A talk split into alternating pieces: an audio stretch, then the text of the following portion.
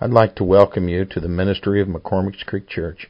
We certainly hope that you will enjoy this selection. On, a, on the blood of Jesus. There's an, there's an old law or rule in, in, in the, with preachers that if you, if you don't have something to preach, you just preach about the cross. You can never, you can never, ever hear too much about the cross or the blood of Jesus. The sad part is that the blood of Jesus and the cross is unfortunately preached many times just around Easter time. And anymore, that's, that's the way it is in a lot of Pentecostal churches, apostolic churches. The fact is that our power, every bit of healing, every bit of all the benefits that we've got this great church that we've got was built on the power of the blood of Jesus. I mean, we, I love to shout. I love to dance. We run the aisles. We called holy rollers and all that.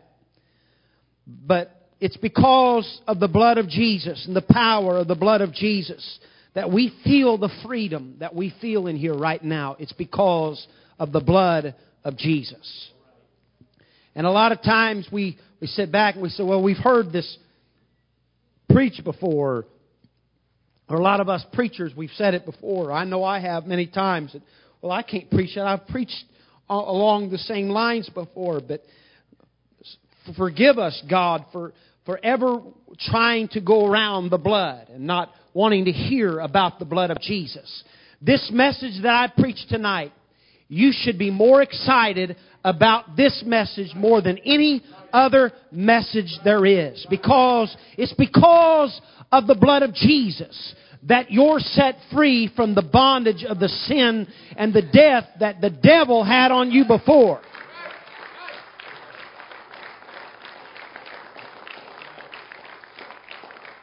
Any time that I was sick, any time that I needed deliverance, my Father pleaded the blood of Jesus in my life. He didn't preach me some message or some fancy message to tie it over to the Old Testament. He pleaded the blood of Jesus Christ. My father, my grandfather, when he prayed for me, he pleaded the blood of Jesus. When I was sick in my body, he quoted scriptures like, and when I saw thee polluted in thine own blood, and when I passed by thee, I said, live.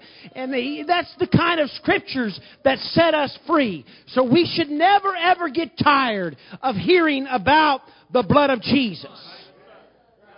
So tonight that I, I want to talk about the power of the blood. Colossians 1, 20 through 23. Colossians 1, 20 through 23.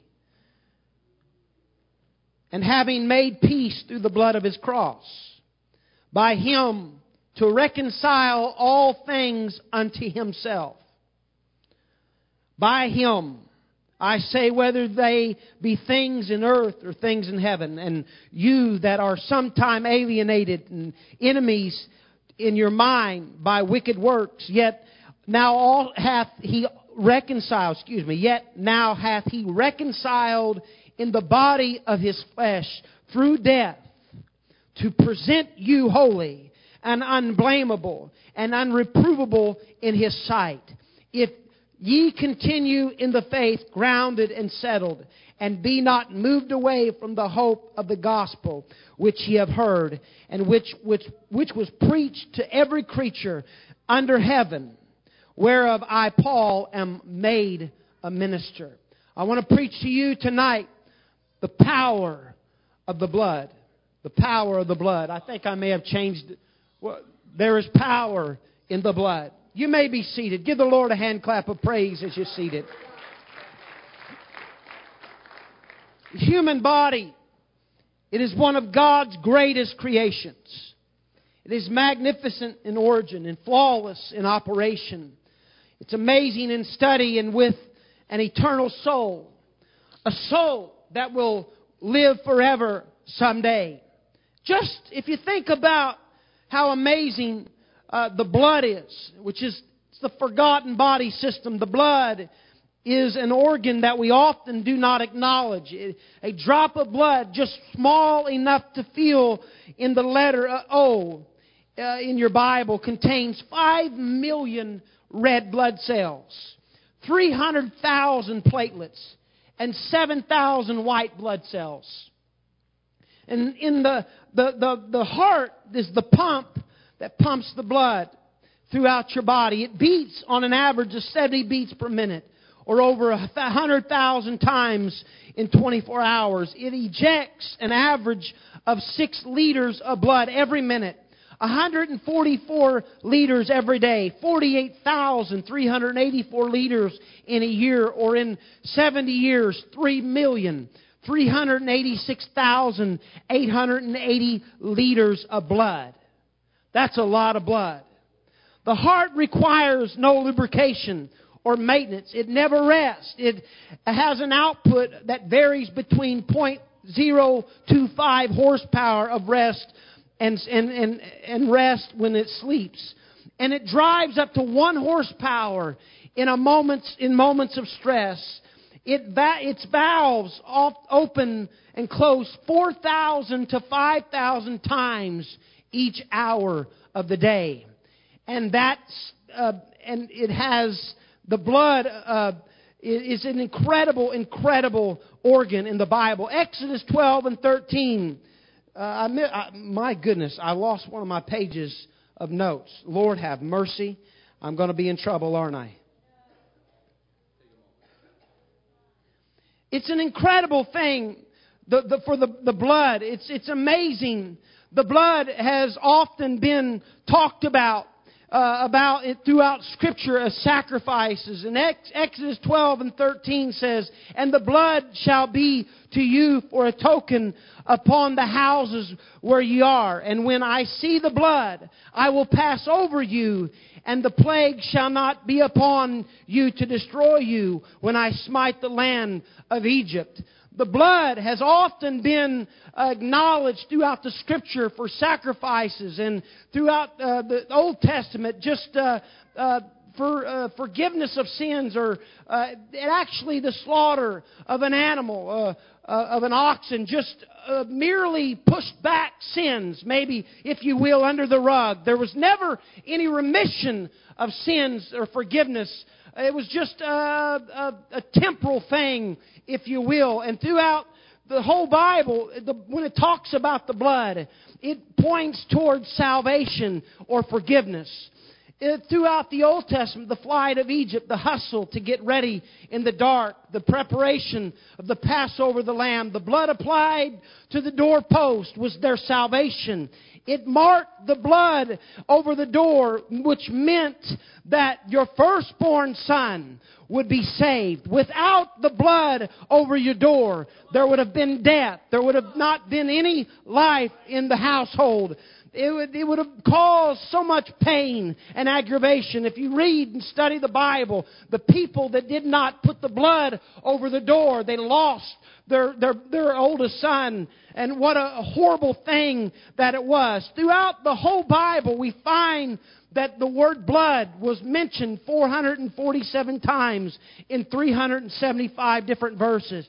It has numerous characteristics. It, in Genesis 4 and 10, it had a voice. It had life in Genesis 9 and 4. It cannot be concealed in Genesis 37 and 26. It was marked when it was placed on things in Genesis 37 and 31. It can become judgment in Exodus 7 and 17. It may serve as a sign in Exodus 4 and 9. It was a token in Exodus 12. It, still, it seals a covenant in Exodus 24. It is has specific requirements in Exodus 34 and 25.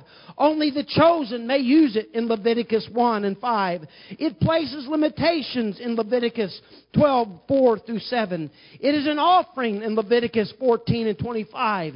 It is allowed to touch the mercy seat in Leviticus 16 and 15. It requires commitment in Leviticus 17, 3 through 4. It shows the marks of sin in Leviticus 20 and 11. It serves as a sacrifice in 7 or Leviticus 7 and 33. It shows signs of injury in Deuteronomy 32 and 42. It is a sign of peace in 2 Kings 16 and 13. And in Psalms 92 and 14, it talks about it being precious. Yet the blood of Jesus Christ is greater than any blood that was ever shed in the Old Testament. In Matthew 26 and 28, the Bible said it is the Redeemer of sins. His blood is just and innocent in Matthew 27 and 24. It was shed for many in Mark 14 and 24. It has eternal life in John 6 and 54.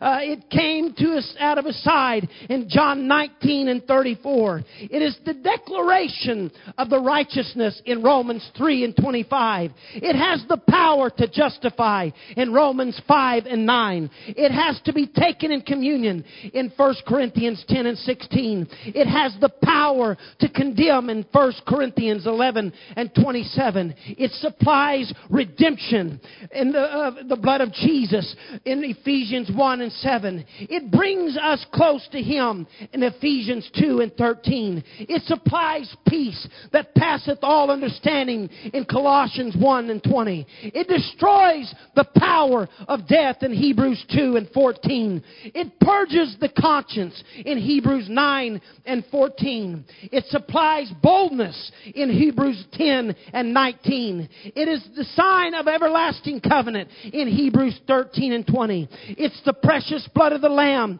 in 1 Peter 1 and 19. And it cleanses us from all sin and diseases in John 1 and 7. It washes away away sin in Revelations 1 and 5 and provides whiteness uh, to our sins in Revelation 7:14 and in Revelations 12 and 11 last but not least it is we are overcomers by the precious blood of Jesus Christ. It's the power of the blood of Jesus that washes away my sin when I was unlovable, when I was undone, and nothing was going for me, it was the power of the blood of Jesus. There is not a person in this room that has not been touched by the power of Jesus Christ. You ought to be excited about the blood of Jesus. It washes away every sin. It doesn't matter where you've been. It doesn't matter what you've done. It doesn't matter who you are or how what your name is. But the blood of Jesus can flow down to the deepest and up to the highest pinnacle. It's the blood of Jesus. Hallelujah. Praise Him for the blood. Thank you for the blood. The power of blood of Jesus. This blood of Calvary was extended to us because of the love of God. That the mystery of godliness without controversy. Great is the mystery of godliness. When God was manifest in the flesh, He come on, He wrapped Himself in a man, as a man in the flesh, and He came here and He, He died on Calvary's hill. He laid down His life. Why? So I didn't have to. That was my cross. That was the blood that I should have shed. I was the guilty party. You're looking at an innocent lamb. He never done a thing. He never sinned. He was spotless. But what he done was he stood in the gap with, between heaven and earth and he carried us over to a spiritual world. Why? So I could be saved. I could not do it on my own, but it was through the precious blood of Jesus that gave me access to the Father.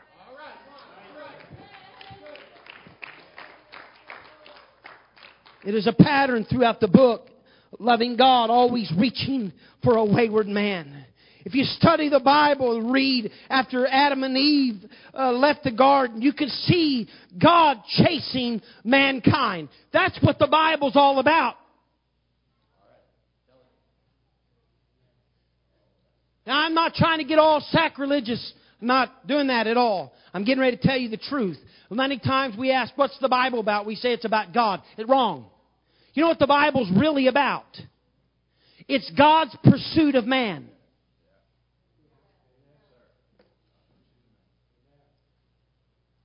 They got quiet in here. That book that you read, it's really not all about God. I mean, to us, it should be about Jesus. But this book is not uh, uh, 66 books on him, on, on, the, on God bragging about himself. It was about God chasing after man. This thing's always been about the bride to the husband. Can I tell you, you've always been God's priority.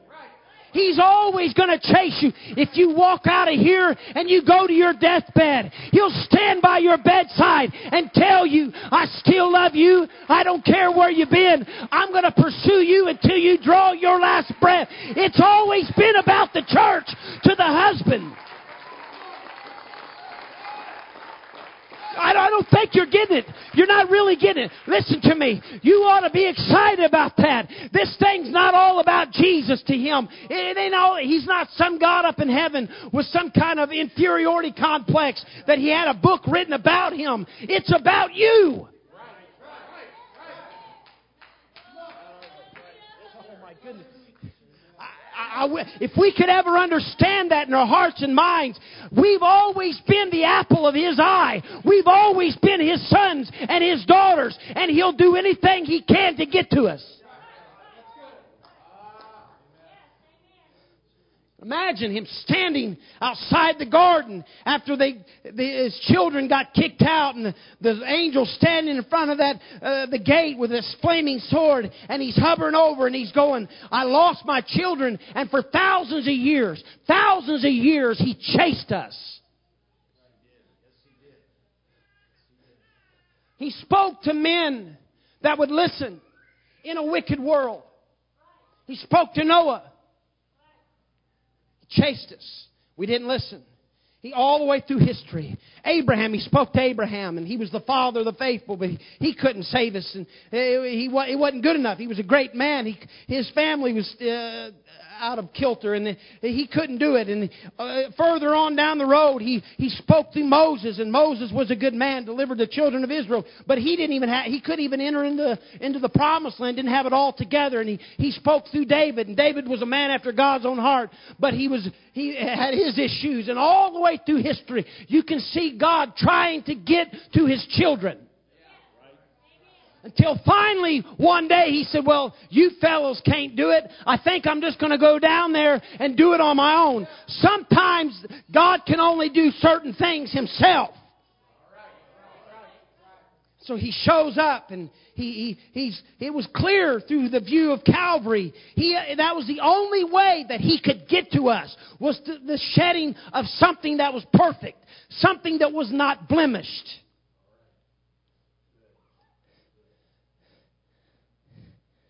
So he comes and he shows up.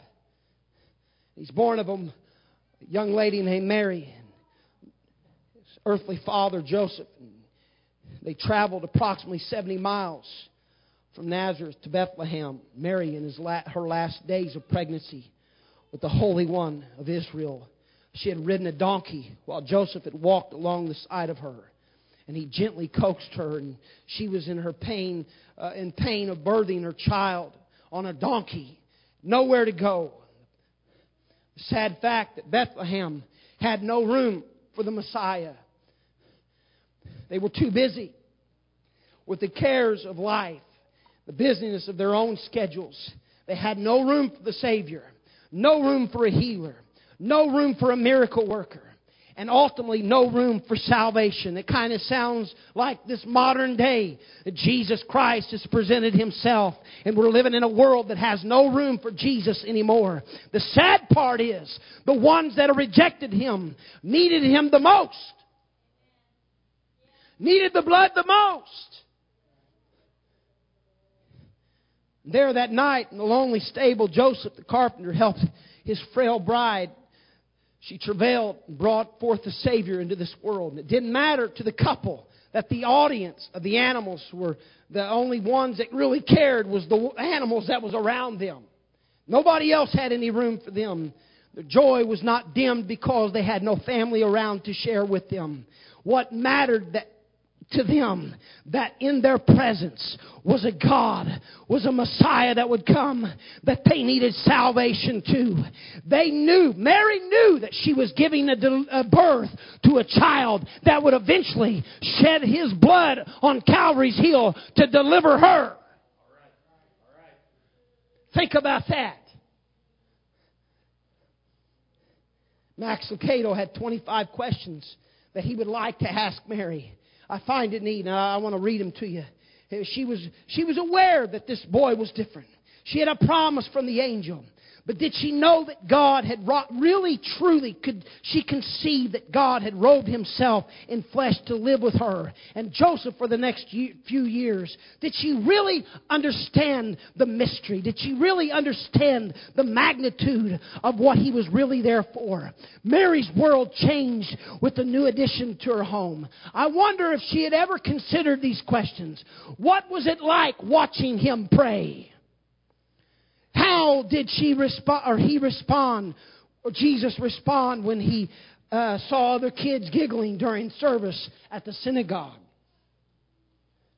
Questions you just think about. When he saw a rainbow, did he ever mention the flood? Did you ever feel awkward teaching him how he how God had made the world? When he saw a lamb being led to the slaughter, did he act differently? Did you ever see him with a distant look in his eyes as if, if he were listening to something he couldn't hear? Or you couldn't hear, excuse me. How did he act at funerals? I wonder. I, I like to think about stuff like this. As a child, he's he's at a funeral. He's looking. He's like, I could resurrect him. I could resurrect her. Did he? Did, did the thought ever occur to you that the God to whom you were praying to was right under your roof? Did you ever try to count the stars with him and did he succeed? Did he ever come home with a black eye? Did, how did he act when he first got his hair cut? I know my son screamed and kicked. Did he have any friends named Judas? Did he do well in school? Did you ever have to scold him? Did he ever have any questions about Scripture? What do you think he thought when he saw a prostitute offering to the highest bidder that, the, that, that, that he made her and he made breathe breath into her body? Did he ever get angry when someone was dishonest with him? Did he ever see him looking at his flesh in, in his arm while holding a dirt clod? Did he ever wake up afraid? Who was his best friend? When someone referred to as Satan, how did he act? Did you ever accidentally call him Father? What did he, him and his cousin John ever talk about when they were kids? Did his brothers and sisters understand what was really happening?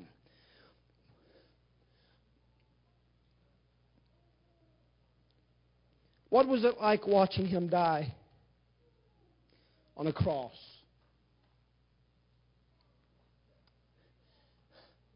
Questions you just think about. This Jesus of Nazareth. He walked through life. He forever changing this world. He brought sermons.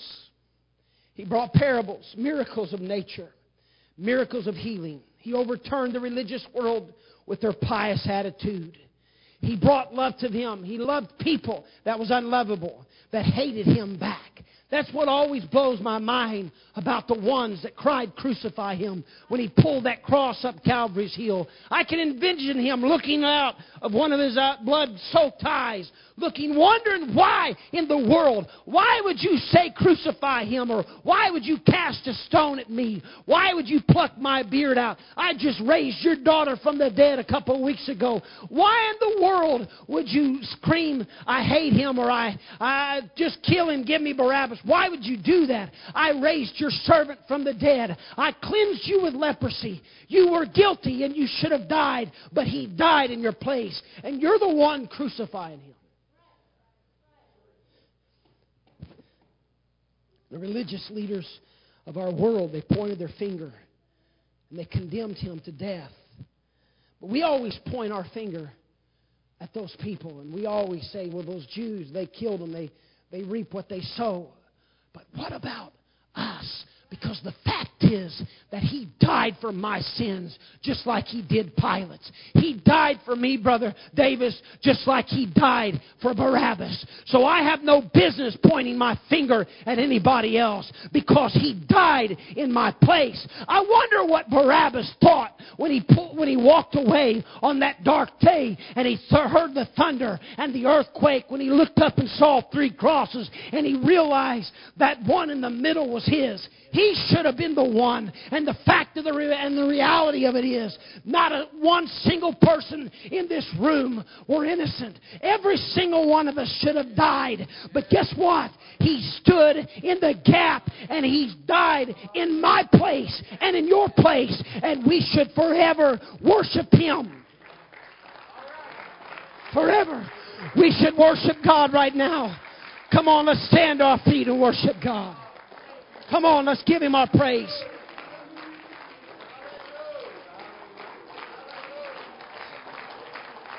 Hallelujah.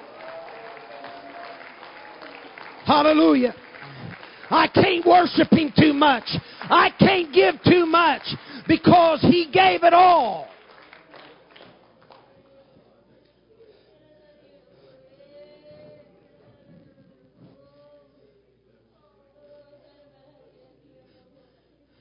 Just for a few moments, let's just make it really personal. Let's just make it personal for a minute.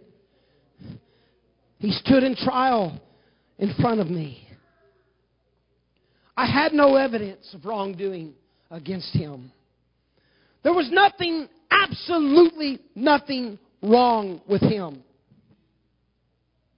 And I stood back and I could not fight any, find any fault anywhere with him. He had no mars on his character, nothing concerning his ethics, no dishonesty, absolutely nothing. But that crowd down there, what do they want me to do? Put yourself in Pilate's place.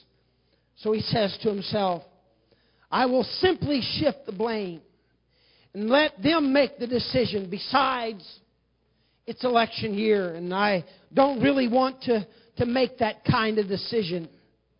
I give them a choice Barabbas or Christ. Who will you choose? And I'm shocked because I know he's innocent. I know what he's done for me. I know that I found no fault in there. But their choice was that they chose Barabbas. And the sad part is that we live in a world that will always choose life over death. Why is that? When life is standing before the church and we constantly have a power struggle whether we're going to choose Barabbas or Christ. He stood trial in front of me and I failed him. Yet he turns and he looks at me with great compassion, he drops some words right in front of me that absolutely blows my mind. I, I can't ever understand these words that he looks at me knowing that I'm guilty. He says, My blood will be for you. Next, they end up pushing him to the post. They grab his hands and they tie him to the post. They strip him of his robe. And I look at his back with his broad and wide back toughened by the work of being a carpenter. But it doesn't matter to me. I've done this before a few times. I reach over and I take the whip, and with one, uh, with nine leather tra- tails in my spare time, I've woven in bones and metal so that they really do the job well. I pop the whip once and then get down to business. The stripes begin to cut his razor like razors through his thread and his in his uh, in his skin. The blood is running, and I'm caught up in the heat of the moment, the rush and the adrenaline flows while I punish this Savior. And then I'm stopped dead in my tracks. And as he turns his noble head and he gasps, he never cursed. He never says anything negative. But he gives me a promise. This blood is for you. He stands before me a second time to be scourged, and I felt him again. Now we move on. We mock him and we spit upon him. Hey, Jew boy, save yourself. We blinded him and slapped him. Hey, prophet, who hit you this time? Then I send a wicked left punch to his nose, and his nose begins to bleed. He stumbles and he falls to the ground, and he boldly looks at me again, and he says, This blood is for you. And now it's time to go up the hill, the place of the skull, Golgotha. And I'm behind him as he struggles up the narrow road carrying the cross. This instrument of death. He slips and falls, but he gets back up. And I kick him down again. Again, he turns and he says, This blood's for you.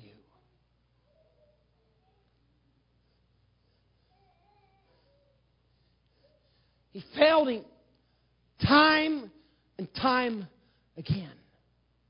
We fail him. But every time he somehow has the courage to find the patience on us because he knows that eventually, maybe, one day we'll love him. Maybe one day we'll love him. Maybe one day we'll throw away our pride and not jump on the bandwagon like everybody else did and threw stones at him. And he looks at us for one more time and he says, This blood is for you. And he goes on until he cannot go any further.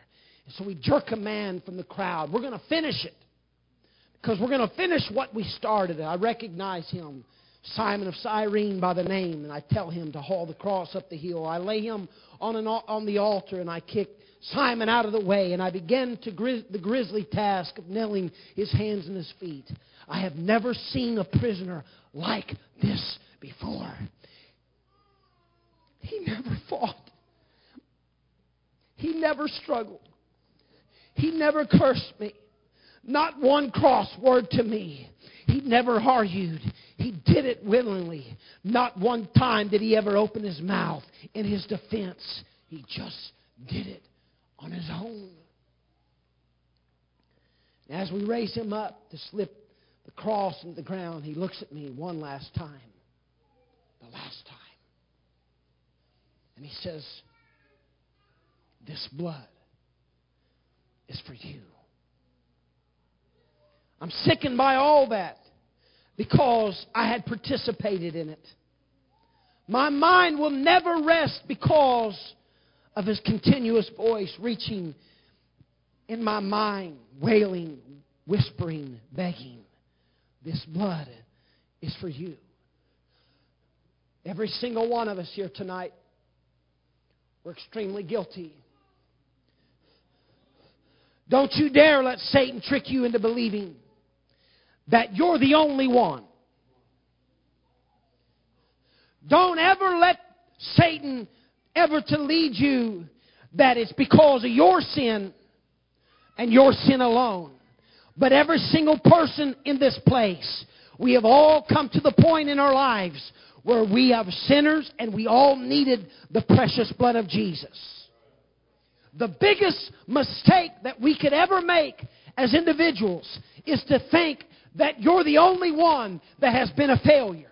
Because you can look around and see every person in this room that has had, had to have the blood of Jesus working in our lives. I'm up here tonight to tell you that if it wasn't for the blood of Jesus in my life, I would not be here. I would be dead. I would or be in prison. I'm a failure, but I'm saved by grace through the precious blood of Jesus Christ.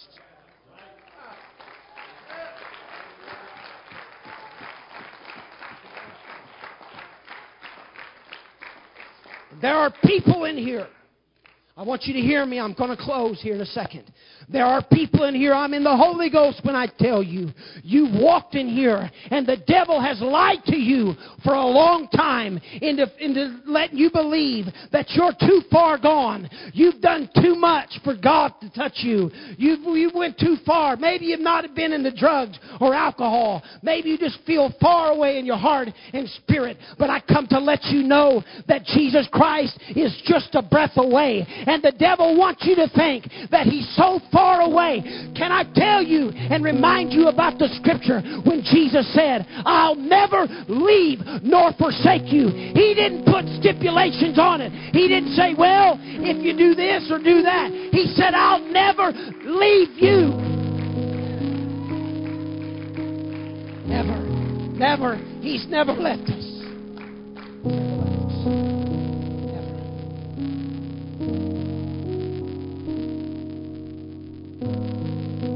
Colossians 1 22, our text. He says, In the body of this flesh, of his flesh through death. Listen to me. He's talking about a no good sinner. He's talking about thieves and murderers, liars and adulterers, fornicators, and every ungodly sinner that you could think of. This is who he's talking about. In the body of his flesh through death to present you holy and unblameable and unreprovable in his sight. The word present, listen to me, I want you to hear me, means to place beside or near.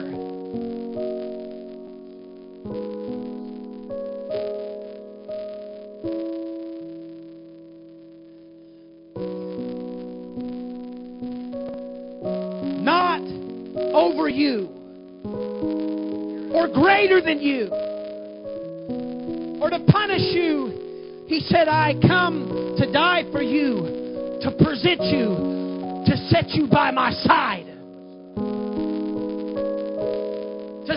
by me, not behind me, that I'm greater than you, but to present you.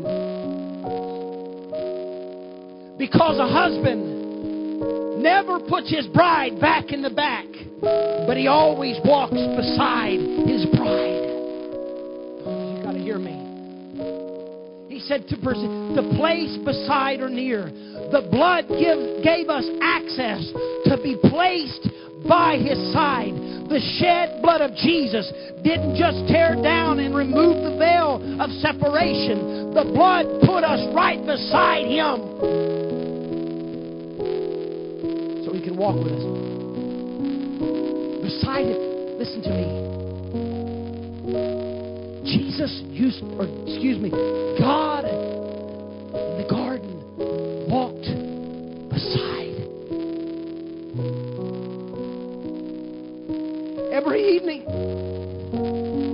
at his side, and he would walk with him in the cool of the day.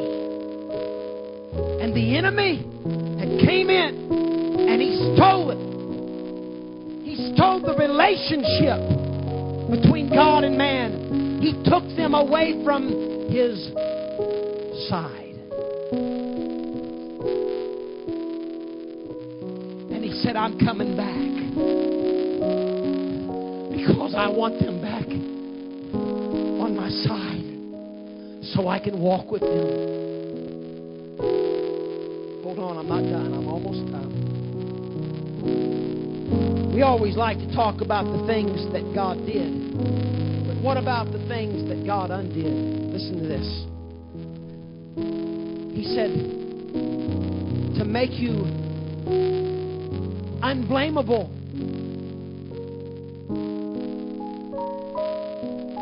How do you unblame somebody?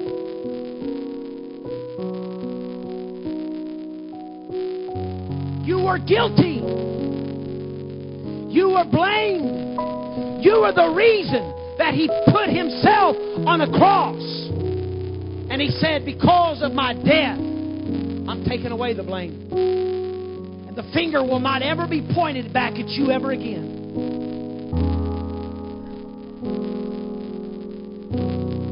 Unblameable means in the Strongs without blemish. The scars of your sin will be gone. While we are constantly regurgitating our past and reminding everybody about how much of a failure we were or are, He's saying, I'm here to erase it. And I'm here to unblame you and take away all the blemishes. Then he said, most incredible part, he said, unreprovable. How do you unprove something?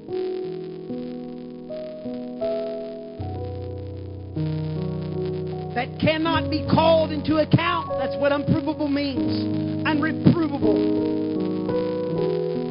unaccused, blameless in His sight.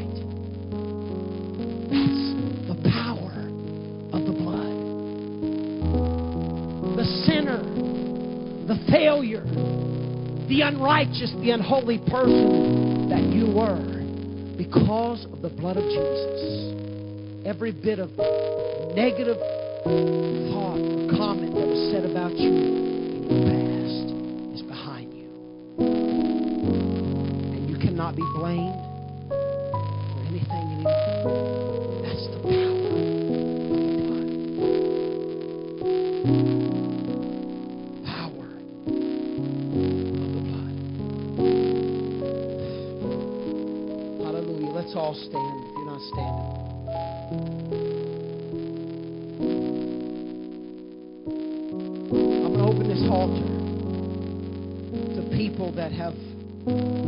constantly beat yourself down. You are your worst enemy because of your failure. You've looked in the mirror and you've accused yourself. You've passed judgment on yourself. You've brought so much condemnation to yourself. Jesus Christ never put condemnation in your path or in your face. He never put accusations in your face. He made it truth. He put it right, made it right on the on the cross that you could not be blamed for anything else. But you have stood in the mirror. You've looked at yourself and you blamed yourself. You beat yourself down. And you could no longer hardly lift your hands and worship God because you felt like you'd gone too far. God is here tonight to call you back.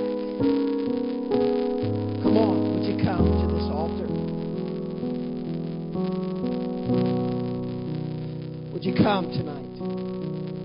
As the singers begin to sing, I'm asking you right now, I'm, I'm pleading with you that you would come to this altar and let the blood of Jesus begin to purge, purge you